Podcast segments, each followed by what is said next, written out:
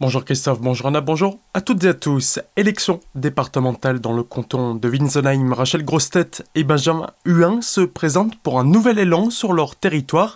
Pour Rachel Grostet, l'important est la proximité. Nous sommes des élus proches, nous souhaitons être présents sur le terrain euh, dès notre élection. Pour cela, nous souhaitons proposer euh, la tenue de permanence décentralisée dans les communes aux côtés du maire. Nous le voyons régulièrement dans nos communes respectives. Le maire reçoit beaucoup de demandes et de questions diverses. Nous serons là pour l'aider à les orienter vers les services qui relèvent des compétences de la CEA notamment placement en EHPAD, le RSA, la recherche de logement, et on sait que l'administration peut des fois être compliquée. Benjamin Huin veut quant à lui avant tout œuvrer pour la relance économique sur le territoire, mais pas seulement. Ce qui est essentiel, c'est de mettre la crise définitivement derrière nous par un plan de relance puissant, basé sur l'emploi local, sur une industrie innovante et verte, sur le développement agricole, sur la reprise du tourisme, sur la reprise des activités associatives. Et ce qu'on fera aussi dès nos 100 premiers jours, c'est qu'on engagera tous les grands chantiers. Les pistes cyclables le long des berges de la Fèche, de la RD 83 dans toute la vallée noble, l'aide au maintien domicile et puis le social. Les deux candidats ont recueilli dimanche dernier lors du premier tour des départementales 29,14% des suffrages exprimés. Arrivé deuxième, ils seront donc face au binôme sortant pour le second tour composé de Dominique Martin et Lucien Muller.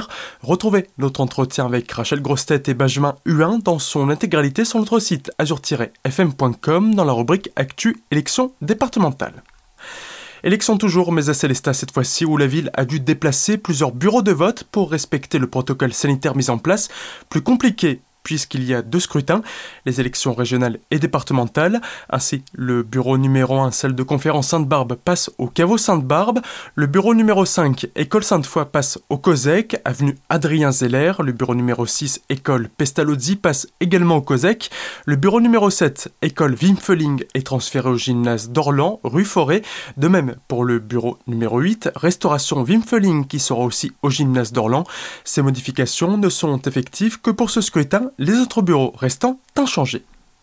Y aura-t-il autant de classes à Villers la rentrée prochaine? En avril dernier, on comptait 125 élèves dans l'établissement communal, alors que le seuil limite est fixé à 130.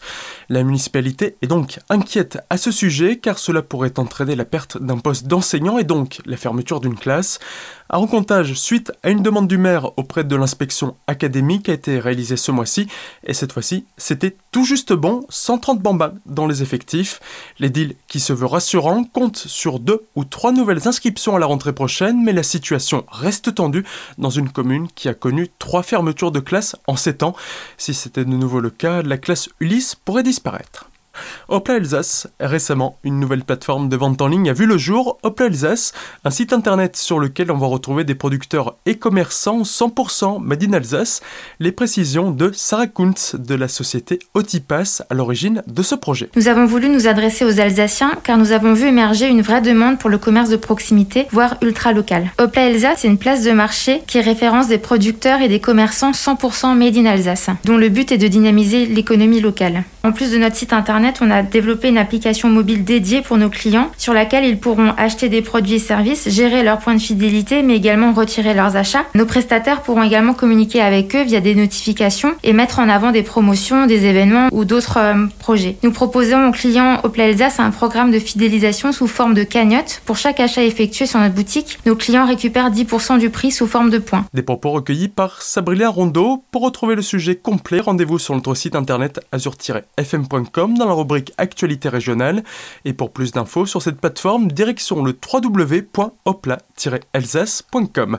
Tout de suite, le retour de la matinale avec Christophe et Anna. Très belle journée à toutes et à tous à l'écoute d'Azur FM.